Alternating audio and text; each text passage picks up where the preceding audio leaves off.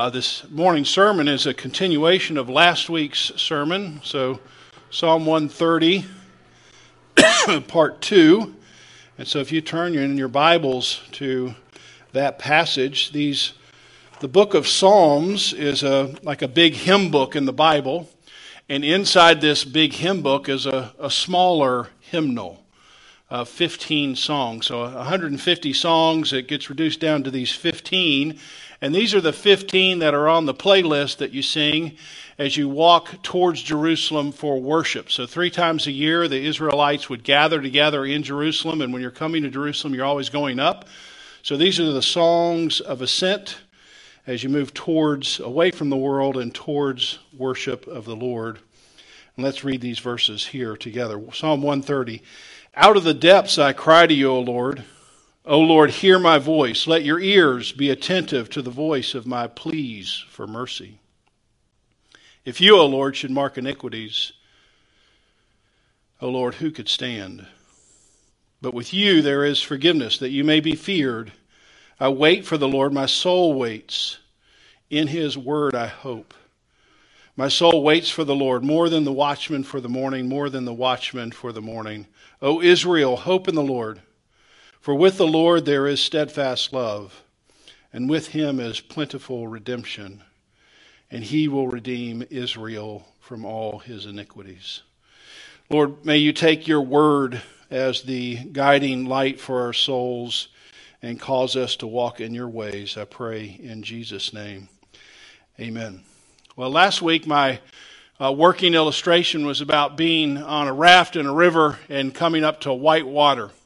And the instructor would tell you if you're in the raft, hey, if you fall out, here's one of the most dangerous positions you can get in, and that is getting stuck in what's called a hydraulic. If you remember that from last week, the, the hydraulic is where there's a big rock or boulder in the middle of the river, and the water is coming over in such volume that when it hits the river, it actually spins back on itself, and the water comes back towards the rock and then, of course, hits the water that's going down, and it creates spin cycle. And what happens if you're not careful, if you get stuck in a hydraulic, you, you can't get enough breath to stay in it, so you eventually drown. You've got to find your way out because it, it plunges you back towards the rock, then it plunges you down, and you come back up, and you just have one moment to catch your breath. And if you're in the hydraulic, you can't, you're not, nobody's strong enough just to swim away from it. So something has to happen. Some kind of rescue has to happen. And the psalmist in Psalm 130, he had gotten stuck. He had, he had realized he was in a hydraulic. He'd gotten stuck in the spin cycle of life. He was thinking, hey, I can save myself. I've done enough good things that, that I could stand before the Lord. And then he realizes, no, I can't stand. And he has to make some realizations in order to get out of this hydraulic. And the first realization he has to make is, the way out is the way down. This is what the, the raft guide would say to you. I know it's counterintuitive, but when you're going through this spin cycle, at some point you got to take a big deep breath and dive all the way down to the bottom of the river. Now, who wants to dive down when they're drowning? Nobody. But down underneath the spin cycle is what's called an output current, and it shoots you out into the river. And the psalmist realizes, hey, I've got to dive all the way down to the depths of my sin. And down there, once I realize I've got to go down, I realize I don't have any place to stand. That's the second realization he has to make. I don't have any way to rescue myself. I can't do it self rescue. Nothing in the world that I'm trying to grab hold of, or no one in the world that I'm trying to grab hold of, can pull me out of this spin cycle. They, they just keep going in this cycle. So I've got to go down. I've got to realize I don't have a place to stand. And then what is he, the third realization? He finds the rescuer down there. It's the title of the sermon last week. The rescuer is below. And he goes down, and you can feel it in verse 4 with you there is forgiveness. In, in the Hebrew, it's just three words with you, forgiveness. It's like the man's broken, the drowning man's broken the surface of the water. He's, He's realized something. With you, there is forgiveness. I couldn't possibly do it on my own, but with you, there is forgiveness. Now, he's made these three great realizations. And now we want to talk about the results. If you really realize this, your life is going to be reoriented. It's going to change. It's going to result in something. And you see it in verse 4. He says this, But with you there is forgiveness that, or in the NIV, so that, so that you can change. I mean, if you've really made these realizations, something's going to happen to you. You're going to look different. And those three realizations that he makes are in the text. Number one, fear, verse 4. Number two, waiting. Waiting, verse 5. And number three, hope, 5 and 7. So the three, three realizations lead to three results. And let's see what we can learn from the psalmist this morning about these results. First, fear. Now, verse 4 is really the most unusual verse in the psalm. If you read it carefully, you'd scratch your head and say, hmm, I mean, maybe I have a strange translation. Maybe in the Hebrew it actually means something different than what's written here. I don't really understand what it means. Think about it. But with you there is forgiveness so that you may be. Now, what if there was a blank and you just had to fill it in? With you, there's forgiveness so that you may be praised, so that you may be celebrated, so that you may be loved. That would be what I would fill in. But what does he say? So that you may be feared. Feared. Forgiveness forms a foundation that causes fear to grow out of it. What are, what are we supposed to make of that? Let me first say what it's not supposed to what we're not supposed to conclude. Let me eliminate one possibility from your mind. First of all, we're, we're sure that this fear is not being afraid that somehow after we've been rescued by God, that when we get to the end of our life, He's going to say, Yeah, you know what? You really were worse than I thought. No, you're not getting in. And I think a lot of people live that way. They, they trust their lives to God, but then they live the rest of their lives like, oh my gosh, I don't know, I don't know, I don't know if I'm going to get in. And they live in that kind of fear. And that's not what the psalmist is asking you to do. And we know that because of what he said. I can't stand. None of his salvation is based on anything that he's done. He hasn't offered anything. So he knows God has graciously forgiven him, and if God has graciously forgiven him out of his own goodness, he knows in the end he's going to stand. He's going to stand. Now, if you're in that place where you live your life in fear that God somehow saved you, but you're going to mess it up, then I want you to hear John 10:10, 10, 10, the words of the Savior, the Redeemer who is below. I give those I rescue eternal life, and they will never perish. Now, in the Greek, you know what never means? Yeah, never. That's what it means. Never. I mean, Jesus is speaking these words. He's trying to help the people say, I'm the rescuer. I'm the one who's gotten down underneath you. I am the one who's full of grace and mercy and rescued you out. You don't have to worry anymore. I'm going to carry you all the way home. And he finishes his sentence, and no one will snatch them out of my hands. That's, that's just great news to the person who's just knees are knocking. They've given their life to Christ every other week because they're afraid that the first time didn't take. And somehow it's some sort of magic thing that you say. It's not. It's Jesus. Jesus is the rescuer. He's not going to let you go. So, so if it's not that kind of fear, then what kind of fear does this forgiveness produce? Here's what I think the psalmist is trying to say on how we would live with a healthy fear of God. You, you recognize in your, your mind and your heart, in your soul, you've internalized that God is awesome. God is powerful. God is holy. And, and this power, this awesomeness, this majesty of God would never cause you to run away from Him, only to Him. you, you come humbly, you come broken because you know your own sin. You know you can't stand. You know that God doesn't somehow owe you anything. In fact, it's quite the, the opposite. He's rescued you from even your own sin. Even you, He's rescued. And so now I owe Him everything. The Apostle Paul says, I work out my salvation with fear and trembling. Trembling. Trembling that I'd ever leave this kind of God. Trembling that I'd trade him in for the spin cycle. Trembling that I'd ever go back to my old ways of thinking that somehow I can rescue myself, I can take care of myself, I'm self sufficient, or this thing that I grab hold of, somehow it's the lifeline out of my life. No, I'm, I'm trembling that I would ever leave this kind of God who would dive down to the depths and save me. Now, it's hard to see this sometimes clearly in the Bible, and so I want to point to one place that's very interesting Exodus chapter 20. And if you have your Bibles, it's helpful to just turn to Exodus chapter 20. God has led the Israelites out of the spin cycle of slavery, and He's brought them to Mount Sinai where they're going to receive the Ten Commandments. Exodus 20:18 Now when all the people saw the thunder these are all signs of God's presence.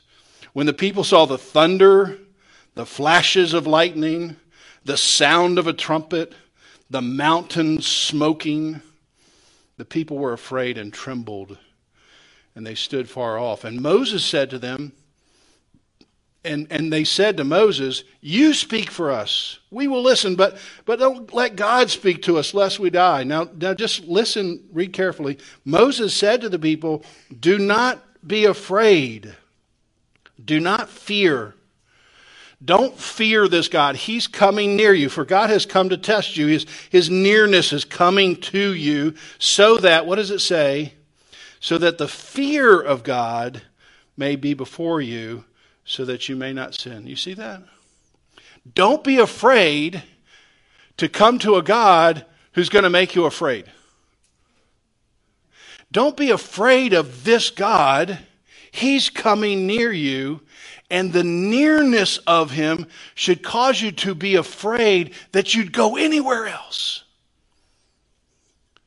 Because he knows sin is going to creep back in Believe it or not, these people who just been saved from slavery, how many times in the book of Exodus do they say, let's go back to Egypt?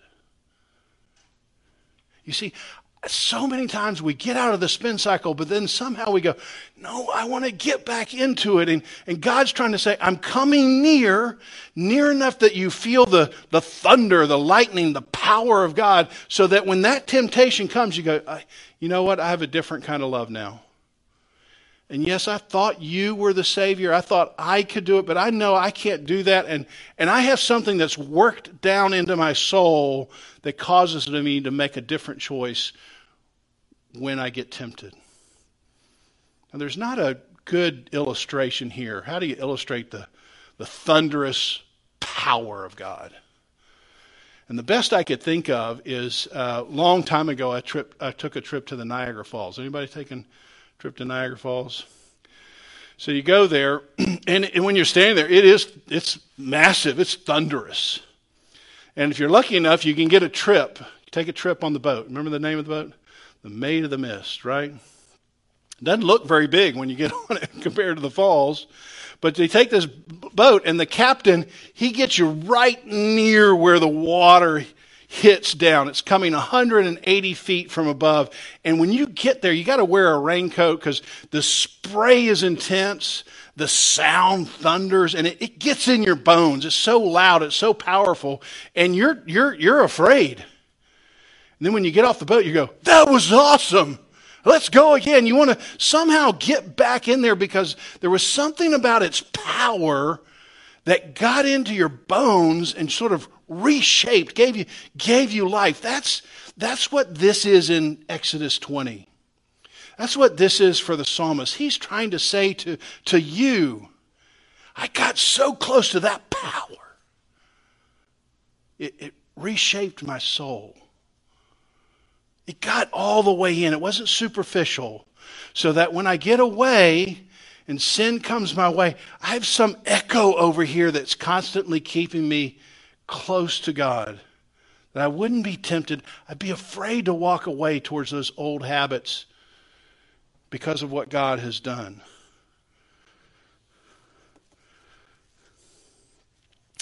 Theologian David Wells says this one of the defining marks of our time, he's, a, he's currently alive, is that God is now weightless. He has become unimportant. He rests upon our world so inconsequentially as to not even be noticed.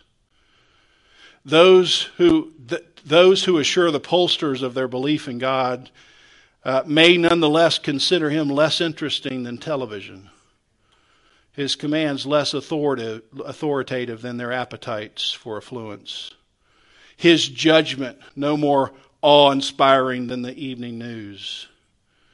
That's weightlessness.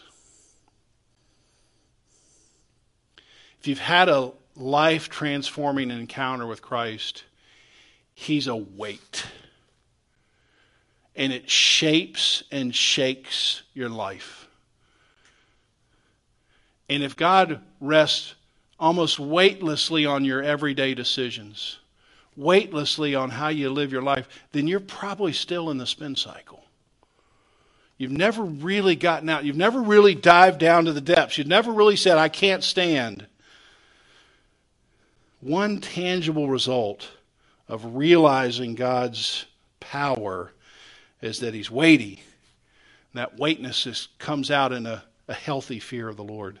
Second thing the psalmist, uh, real, real, uh, the second result for the psalmist is in verse third in uh, Psalm 130 is waiting. See that? I wait. Wait. What do you feel like when you hear that word? Paul, that's a four letter word to me now. I, I, put that in that category of words I never want to hear, I never want to say. Waiting. Waiting. Is that like nails on a chalkboard? Like, oh, I don't want to hear the word waiting. I've been waiting, Paul. I, I can't take any more waiting. I've been waiting since the middle of March for things to return to normal. I've been waiting for schools to reopen, and now they're not. I've been waiting to see if I can have a normal wedding. I've been waiting to see if a hurricane is going to hit Wilmington. I can't wait anymore. I don't know if you felt that tension in you that tension just in the culture. It feels like a, a balloon that's been blown up just a little bit too tightly. That if even just the slightest little hangnail comes across, pow, you explode. The people explode. Because it's just so much tension of waiting. And here the psalmist uh, offers help. There's something profound that's happened in his encounter with God. He's, he's stood close enough to the power he took his boat right up to the edge of God's majesty, and, and it's overwhelmed him so that, first of all, he has no more need to personally be in control of all things. You hear that? That's what some of us need to hear today. It's not that you don't have to do things. I'm not saying be irresponsible. I'm just saying you don't have to say, I'm taking personal control of everything that happens. No, no, the psalmist has moved away from that. He's moved away from the belief that he, he always was right, that somehow his opinion was the right opinion. No, he's moved away from that. He's, he's waiting on another opinion. And in the best way possible, his encounter with God made him feel small. Not insignificant, but just rightly small. He got reoriented by being with God. It reminds me a little bit of Job. Job comes and he has, uh, he, it's the oldest book in the Bible with the oldest questions in the Bible. Why do I suffer and why do I have to wait on God? Those are the questions almost everybody wrestles with in some way or another. And Job complains basically for 35 chapters. And then God shows up in verse thir- in chapter 38. And what's fascinating about God's response is God doesn't answer any of Job's questions. Not even one. Instead, what he does is he peels back the layer of his divinity so Job can just get one little sneak peek of the power of God. And when he does, Job responds like this Behold, I am of small account. I put my hand over my mouth. I'm, I'm sorry I was complaining. I'm sorry that I thought I knew how to run the world better than you did. I'm not going to say those things anymore. I got reoriented because I got close to this thunderous waterfall of God's power. And I love the imagery the psalmist chooses for Psalm 130 and then again in 131. First of all, I wait like a watchman for the morning. Now, what does a watchman do? You're a night watchman. What do you do? Yeah, not much, right? I mean, you can't think of anything. You just stand there. You wait. You're standing on the wall. You're waiting for the sun to rise.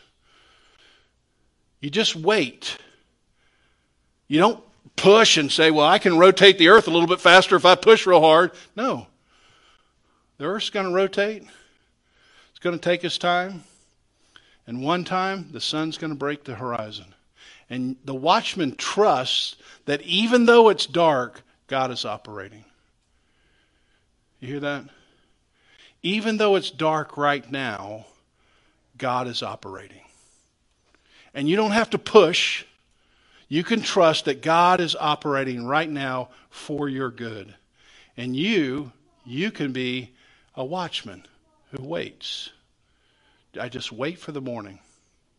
The second picture he gives in Psalm 131, I, I, love this little song, very short little song, worth memorizing. He says this O Lord, my heart is not lifted up, my eyes are not raised too high. In other words, I, I, I, used to think too much of my own opinion, but I was consumed by things that were outside of my control. I'm not occupying myself with things that are too marvelous. Instead, what does he say? I'm like a a weaned child. A weaned child. You know what a weaned child is? A child that's unweaned, when he's hungry, what does he do? He cries. Hey, I'm hungry. I only know how to cry, and that gets the attention. A weaned child says, You know what? I can just sit right next to my mom, and I can trust that when I need something, she's going to supply it.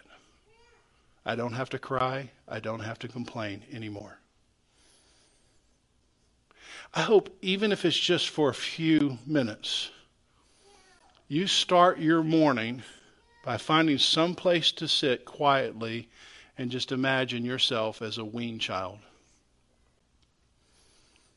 And even in your prayers, that your prayers wouldn't be like a complaint session You'd just be a weaned child to say, God, you know everything that's going on in my life right now. You know all the things that create hungers, all desires, all fears, all anxieties, and you're going to answer them in your time, and I'm just going to sit quietly and rest in your power, in your ability, your presence.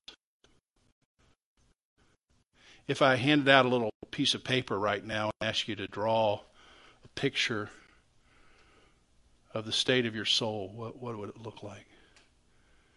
Would you draw a watchman on a tower?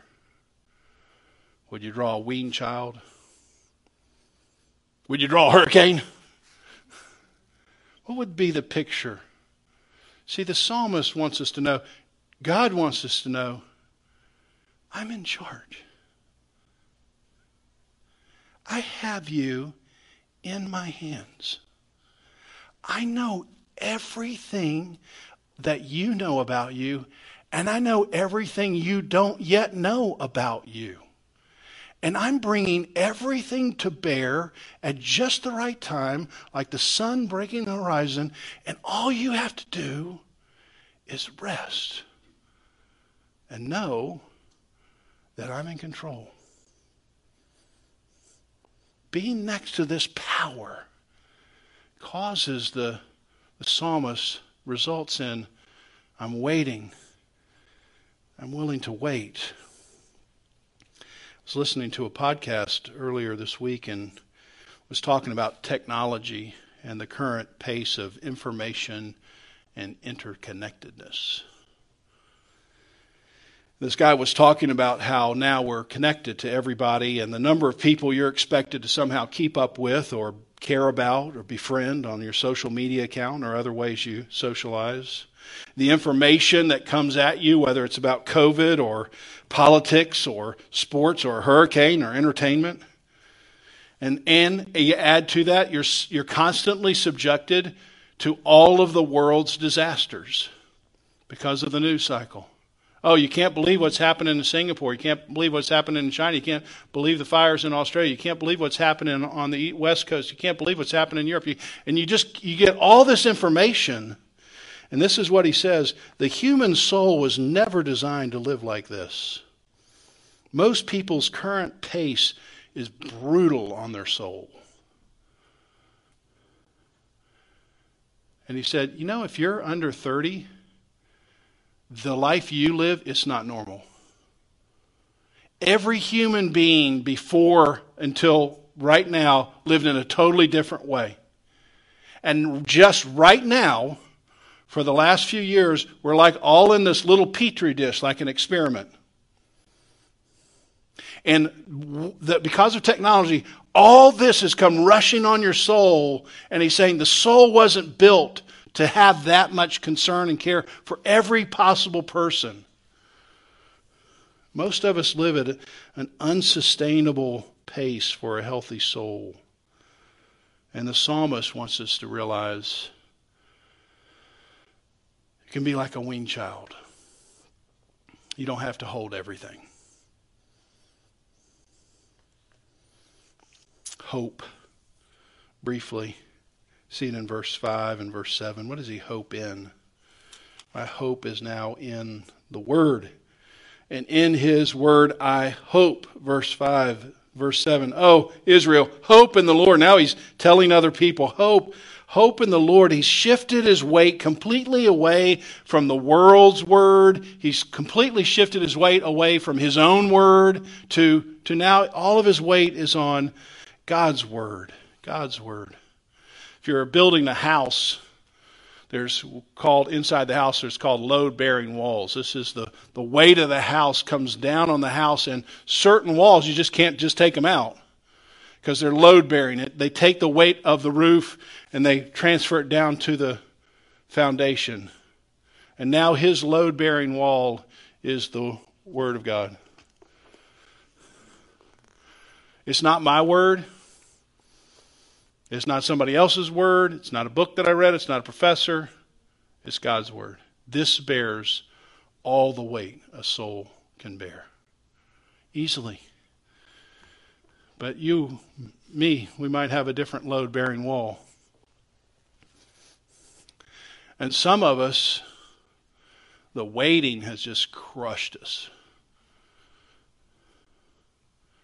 because we were used to being able to decide and be in control and make decisions. And now we found out we really had a lot of weight on non load bearing walls, and we've gotten crushed. So, my hope, my prayer for me, something I struggle with for you, is that you would read Psalm 130. You would, you would make these realizations. Because if you don't make the realizations, the results aren't going to happen If you somehow think you can stand, you can be in control, your voice should win out, you just you're going to be in a spin cycle. But when you do, the results are really glorious. I can trust God. I can hope in Him. I can wait for Him. I can give myself to His Word. Let's pray together. Lord, thank you for just a few minutes to be together to sing, to lift our voice of lamentation. Maybe that's what some of us have done today, just to cry out. Maybe we're still in verse 1. I just I'm just crying out hoping there's a rescuer here. But Lord, help us to realize who you really are, your power, your your presence, your reality that we would tremble to leave this room and, and try to grasp back hold of things that you're asking us to let go of. That we would wait and that we would hope. In Jesus' name, amen. Let's stand and sing our closing song.